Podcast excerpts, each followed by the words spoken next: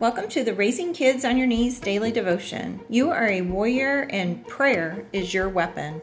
I'm here to help you step up your spiritual parenting by sharing the word and asking the hard questions. So join me, Tina Smith, for a couple of minutes of your time to raise the bar in your spiritual parenting. Today is Tuesday, March 5th, 2019, and we are talking about integrity this week. Today's verse is Psalm 101 2b, which says, I will lead a life of integrity in my own home. Who you are at home is who you are. These are probably the most convicting words I think I've ever heard. Within the walls of our homes is where we can let our hair down and be comfortable. However, as a believer in Christ, if our home life isn't consistent with how we behave outside of the walls of our home, then we're living a double life. And we're definitely not fooling our kids because they see right through the hypocrisy.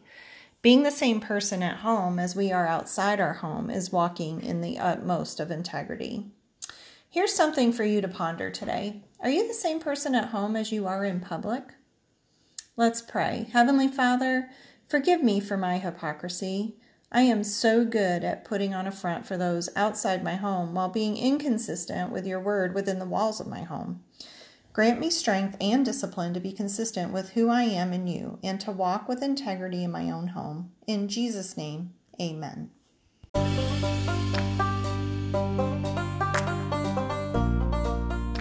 This has been the Raising Kids on Your Knees daily devotion. You can find this devotion as well as other parenting tools at raisingkidsonyourknees.org. While you're there, subscribe to the Prayer Tribe and become a part of a growing community of parents who are praying and parenting life into the lives of their children.